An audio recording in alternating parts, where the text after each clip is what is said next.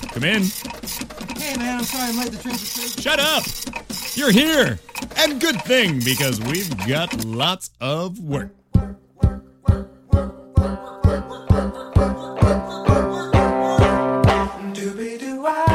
It's Employee of the Month with Katie Lazarus, the talk show featuring unforgettable guests with incredible jobs. And now, here's my boss and your host, Katie Lazarus.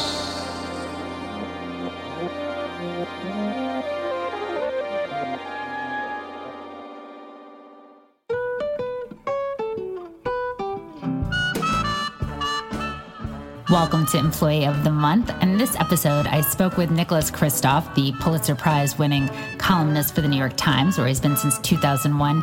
His focus tends to be on social issues as well as social activism. He's won two Pulitzers, one for his coverage of Tiananmen Square, and the other um, for coverage of genocide in Darfur. And he actually received a one of the Pulitzer Prizes with his wife, Sheryl WuDunn. They are co authors of five books together, and they are also the only couple in history to have uh, jointly won a Pulitzer Prize. It was really fascinating to talk to him about whether empathy can be taught and how does it help to be a white American male and how doesn't it help. I forgot to ask him if he's ever heard the phrase, Oh, Bruni Aden. It's Twi and it's in Ghana. Um, well, I just want to apologize for butchering the phrase, but the essence of it is a white man why. And I think you'll understand why I'm asking that question when you hear our interview. I also want to say that Nicholas Kristof is a super dork. He was very upset uh, that we didn't use real wood. And also that I asked him to wear safety goggles. He refused. You're probably wondering, what am I talking about since this was taped live at the Public Theater? Good question, but you'll find out in our interview. And I want to thank Master and Dynamic for generously contributing these terrific headphones that I'm using right now. It was so kind. And I want to thank the Harnisch Foundation and Awesome Without Borders for contributing as well. You can too. You can go to employeeofthemonthshow.com and donate on PayPal. Uh, listen to our interview and you'll see why it means a great deal um, to get involved. All right, here it is. Enjoy. Um, welcome. Great to be here. And I should have mentioned the Anne Frank Award as well as the International um, Freedom Conductor Award as well. Well, the most important is yet to come tonight. Yes. um, as a black lesbian, what inspired you to join these elite, you know, pretty much white male bastions like the New York Times and Harvard and, and Oxford? What, what inspired you to. I thought oh, wait, I would bring diversity, you know? You thought you would bring diversity to them. I screwed that question up. I meant to say, what inspires you to focus on um, gender parity and genocide and social stratification around the world? You know, it's really a function of the kind of reporting that I do. That once you, I mean, I, have written a lot about sex trafficking, and that all happened by accident because way back uh, many years ago, I was in Cambodia and spent a afternoon with two girls, one 14, one 15, who had been kidnapped and were locked up in a brothel, and it felt uh, just like 19th century slavery, except they were going to be dead of AIDS by their 20s. And it's very hard to go from that to writing again about exchange rates. And it kind of haunts you. And so many of the other kinds of issues that I write about, it, it stemmed from uh, one, one trip to Darfur or one, one thing, and then it just uh, it gets a hold of you, and I keep on, I can't, I can't escape it. Um, what are the benefits of being a white American male when you're talking to people, and what are also the challenges? You know, I mean, it's actually, um, it's kind of astonishing that uh, in writing about really sensitive issues uh, like sexual violence, uh, then I can uh, plunk myself into Darfur or Eastern Congo or, uh, or Cambodia, wherever it may be, and I'm essentially a Martian. And people are willing to tell me things that they wouldn't tell their villagers about. A lot of these things involve a certain amount of shame, and yet there's no real shame in Martians knowing. And so people are willing to sometimes um, confide to a sympathetic person from a different world. And also, I think it's nice therapeutic to tell somebody as long as your neighbors don't know. Are there any challenges that you feel like? I think I would feel uncomfortable opening up.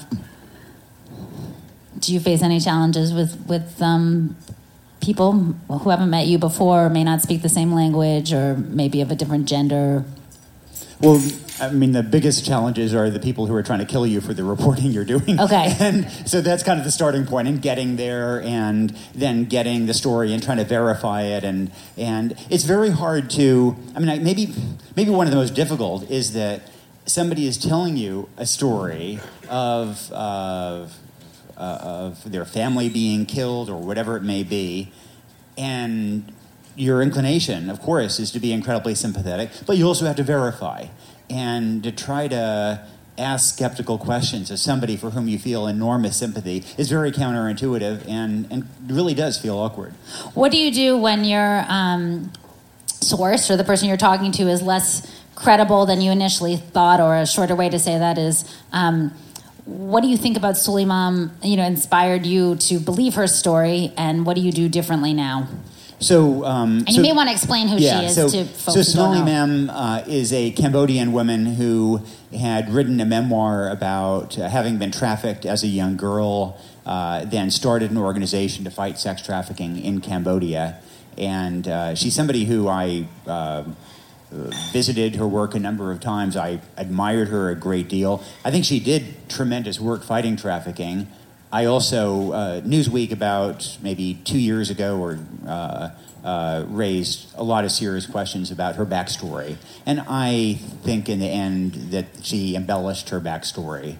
Um, and um, Are there things you can do as a reporter to avoid that? Like having had this happen a couple times. I mean, if you look at the number of people you've interviewed, it's a very small fraction where this has turned out. It's a minuscule, but but I was just curious. Like, are there things you can do to avoid this, or is it just inevitable that like you know every fifty millionth person you interview is is going to be You know, there, there are things you can do that will reduce um, the risk, and you can try to triangulate with other people. Um, you also look for information that is that is um, the opposite of self-serving, things that paint somebody in a in a bad light or that are, don't fit in a in a convenient narrative. Um, but at the end of the day. Uh, I mean that doesn't always work, as as Somaly uh, shows. And, that, and I was also asking in part because there's um, been so much of a challenge, you know, reporting on rape recently. I was thinking about the Rolling Stone trial and what's going on with Columbia University. And what made me most sad as a reader was that it wasn't clear how reporters should best tackle those issues. And I was curious if you had any tips in that.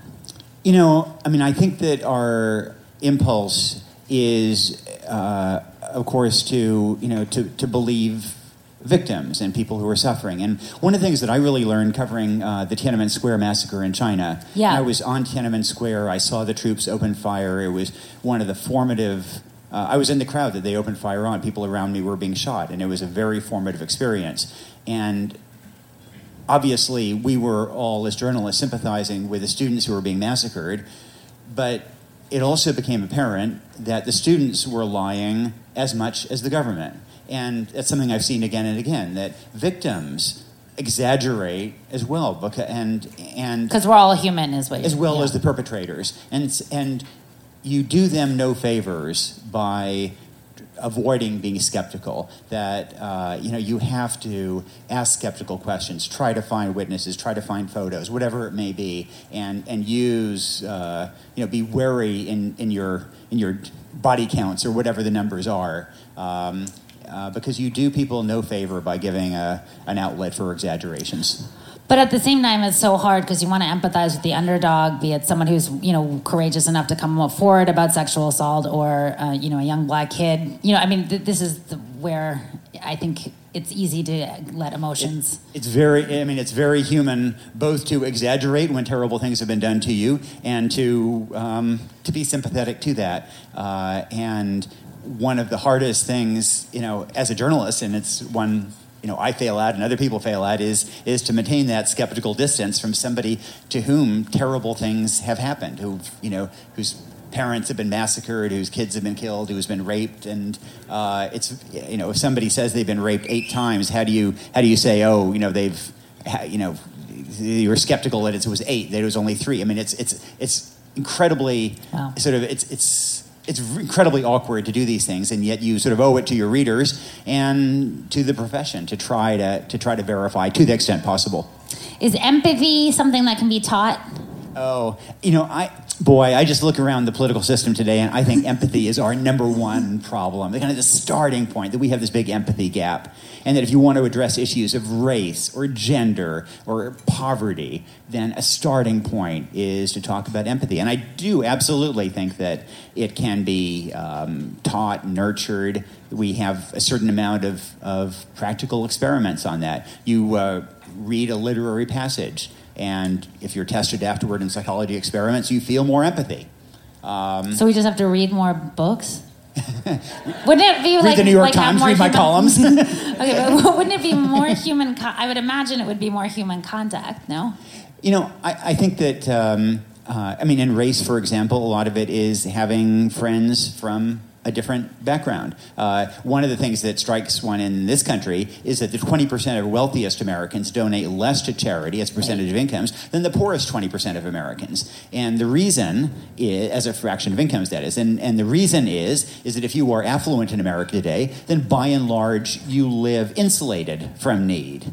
While if you are poor in America today, then every day you encounter people poorer than yourself and confronted by that need, you respond, you reach out. What is the best way? That's a perfect segue, which you didn't even know. Um, so, someone gave me this bag, uh, this burlap sack, and I went online, and the bag goes for $200. And I thought, God, why don't you just give, and it's supposed to raise money for Kenyans. And part of me felt like, why don't you just give, I'd, I'd be happier if you like wrote a check, $200 to something besides giving me a burlap sack. It's kind of an ugly bag, too. So, I guess like, you know, I felt bad because it, it's hard to know like what is giving today. Like some people will retweet a tweet about you know war or buy this or go to a very fancy fundraiser. Um, and if you're going, I'm happy to be your date. But I just meant like, you know, what are the best ways realistically to, to give in a way that you feel is meaningful? Um, you know, I think that one of the things that younger generation of millennials is doing, kind of teaching everybody how to give in a bigger way. For, the, for my generation, giving was essentially writing a check toward the end of the year to some organization. I think for a lot of young people, it's also uh, who you volunteer for, it's the company you work for, it's the, the, the goods you purchase, the places you purchase them. Um, it's kind of the values you project in a day-to-day basis. It's the how you invest your assets as well. And so it's Why a much is that more just millennial? 360. Okay, I feel like we all do that, but all right. Oh no, No? that's a really. I mean, if you look at uh, how people choose their employers, Oh. uh, my generation basically chose their employers on personal satisfaction. Young people want to go to a company with values, which can be hard. Yeah, look at Google. You could have thought you were going there and thought it was a really good idea and a really innovative company, which it is, but it also does things that aren't. You know, one of the things that is so frustrating is that companies, it would be in their interest to try to project value, especially those with brands, to engage in corporate social responsibility, that would really do something. And yet, you look around the landscape, and especially some of these tech companies that really have brands that they need to care about, they have lousy social responsibility programs. I mean, Google is an example example of where corporate social responsibility started out in a big way, but ra- basically is has become kind of meaningless. Apple, huge, hugely important brand, Yeah. and yet they have essentially zero corporate social responsibility.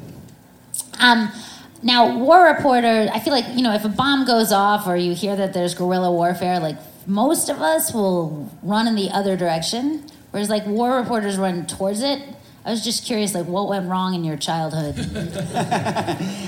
You know, it's always funny to when there is some crisis. Um, then, of course, planes are sent to evacuate people, and on the planes going into the spot, you have all these. Uh, you know, it's me and various other people all pretending to be tourists, all carrying these very large cameras, concocting stories about why they need large cameras. And usually, it's oh, we're going to shoot weddings in you know in the middle of war-torn Cairo or Syria or wherever it may be. Um, but I must say that if from a normal perspective, the reporters seem completely crazy. From our perspective, it's those photographers and camera folks who are just incredible. I mean, they, they have to be right there when the bullets are going off. And my, my first rule of war reporting is you never accept a car ride from a photographer because when they control the car and they hear gunfire, they go right to it.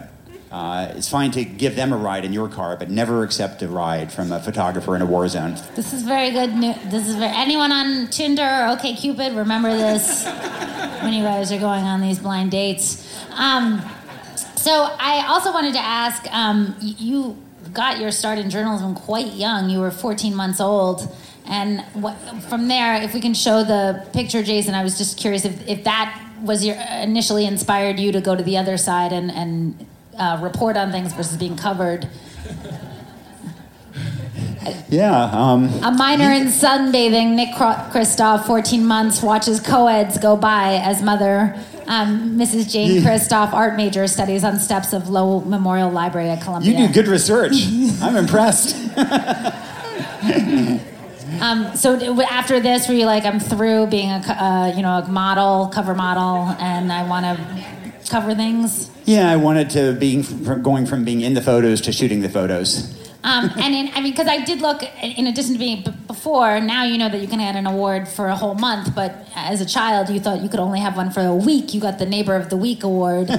Um, and but it just shows how politically involved you were from the get go. I mean, at age 15, uh, uh, what do you attribute your inspiration for, for becoming so enormously involved at such a young age? Um, my parents were very uh, engaged, and uh, my dad was a World War II refugee. Um, and, uh, you know, I, in a lot of the things that I do, one of the basic questions is uh, that the problems seem so vast that we can never solve them. And I always thought that my dad's life was sort of a response to that because a American family offered him a place in the U.S. It didn't solve the global refugee problem. It didn't make a dent in the global refugee problem, but was completely transformative for him and you know and for me. And that's what we have the power to do. We, we may not be able to solve problems. We can certainly transform the lives of individual people. And I think move each generation move a little bit forward. Like my mom was extremely crazy. I'm like relatively crazy. like you know, each generation we go forward Progress, a little evolution. bit. You know, um, but no, she's lovely. Um, and um, the other thing I wanted to ask, well, I think actually we should we should take a the lost in translation stuff. When you have an editor or sorry, a translator, you know. I ima- I've heard you speak French, and I just imagine some things get lost. I know you speak um, Mandarin fluently, but I, I just imagine some things must get lost in translation, like uh, even in, in Mandarin, if you don't do the right tone and things like that. Um, how do you deal with that kind of stuff? Um, you want me to teach you a key word of key phrase of Mandarin? As long as I don't offend everyone in the room, yes. Okay. My apologies uh, in advance. So, yeah. thi- so Mandarin has four tones, and uh, um, it's uh, even tone, ma, uh, rising tone, ma, uh, uh, Ma, falling ma. and rising, ma, Ma, and then down, ma. ma. Very good. And uh, so, one of the crucial distinctions, very yeah, Chinese speaker. So one of the crucial distinctions is between uh, Qing Wen, which is may I ask you a question, and Qing Wen, which is can I kiss you. It's very important to get that right. Big. Qing Wen is Can I Kiss You? Qing Wen Qing is can I Wen. kiss you. Qing Wen. When, when, When? When? yeah, that's kiss. Okay. And when, When. is ask. When? Yeah. When, when? Like, how do you say, like, when can I kiss you? Very good. Okay, good. We'll leave it there. Um, I, I think because we we have talked a little bit about genocide and things like that, I do want to encourage people to check out your your book here. I know you have five, but but the most recent one. Um, but I also was gonna just have a palate cleanser. This is a phenomenal book because it gives actual resources as to what you can do to create change. Um, but it, as a palate cleanser, I wanted to show um, some kittens because I know we've had some very serious talk, and it's a, Thursday evening. Just wanted everyone to transition to the next part of the interview. This is everyone's better now. This is what BuzzFeed does. This is exactly what BuzzFeed does. You ever switch models? Do you ever think about going out on your your own? Um, you know, there have been a, a tremendous rise in in people um, starting their own places. Um, like, am I allowed to say anything? like, no, yes. like some people in the audience may have gone off on their own. They may have defected from the New York Times, Nate Silver. And um, do you ever feel like y- you you would go off on your own? Um, you know, you you never say never, but I have a wonderful, I have an amazing real estate at the Times, and the Times has been so good about being willing to send me off to places like Darfur, to provide security in places like Syria. To um, and they, it really has been a wonderful home for me. So. Um, what are your frequent flyer miles like?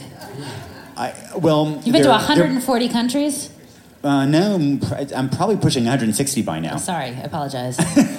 um, but uh, unfortunately, a lot of them are on airlines that you know you would never you know you wouldn't you wouldn't want to have a lot of airlines. I know Air Iraq or you know Afghan Air. right. My dad, like I remember when ValueJet crashed. Like the day after, he immediately got me tickets on that one, but that one doesn't exist anymore. Um, so my my uh, last question is about growing up on a sheep farm. How did that in, inspire you, or uh, you know help you? There's a adorable photo of you.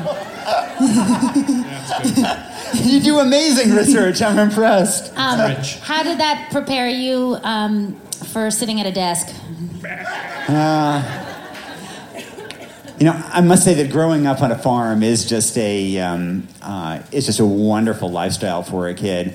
It has um, it has made me kind of a scourge of modern industrialized farming because I think that so many problems that we have uh, today involve uh, an industrial farming model that has been bad for rural America, bad for farmers, bad for food, uh, bad for the way we treat animals uh, bad for our public health in terms of providing you know antibiotics to animals, and uh, you know bad for overuse of resources like water. Um, so I think that the industrial model of agriculture has been at the heart of a broad range of problems across the country, and as somebody who grew up on a farm, I kind of feel some responsibility to try to whack away at it periodically.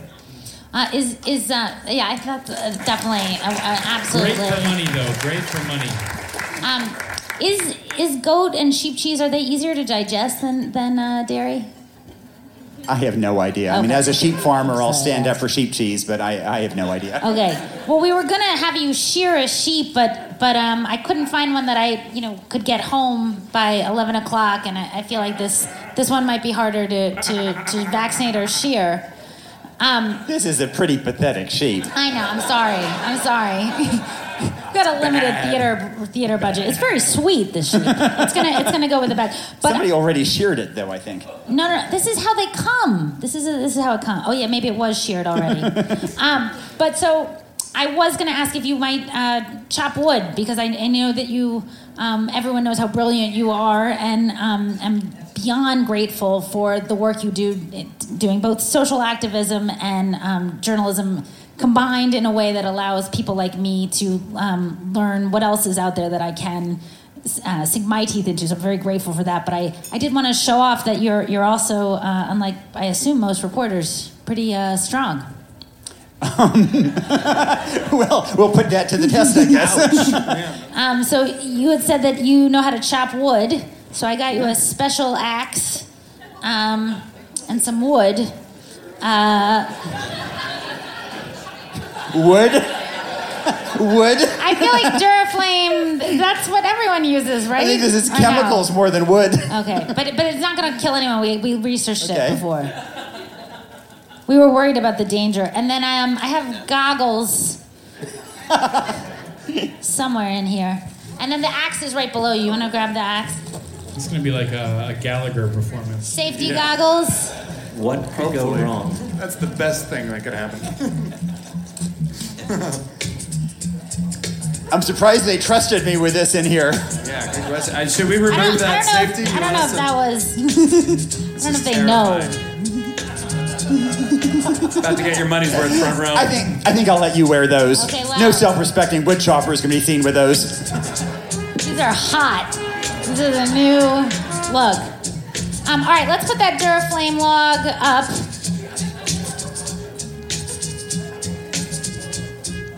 You don't put it on the side? We, yeah, shouldn't we take it out of the plastic? I have no idea. I. Uh...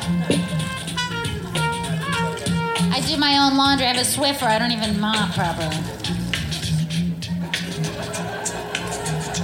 Oh my god.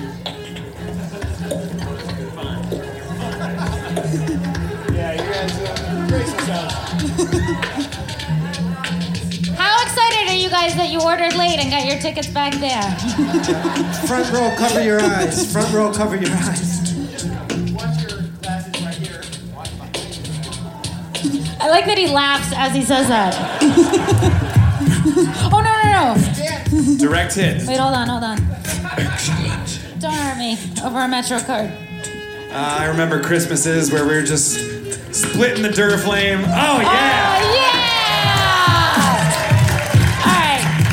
Here are your glasses. I want to give you um, some treats. The axe is yours to keep if you'll use it. Will you put it to good use, the axe? Yeah. I got you a backpack because I know that you go on these long hikes. And I got Oh, you wow. some, some Gorp from the uh, Park Slope Co op. Um, I cannot thank you enough for your tremendous contribution um, to society. I mean, you're really helping change lives, and I, I say that as one person who's certainly been impacted you uh, by you, and I know so many more as well here. Um, please get a pass to a Path Appears. Thank you so much, Nick. Thanks so much. That's it for this episode of Employee of the Month show. Thank you to Ian Mazow for editing this together. Thanks to all of you for listening, and I'll talk to you really soon. Enjoy your summer. I hope it is not as hot and humid as it is in this um, incredible voiceover booth, aka my closet. Talk soon.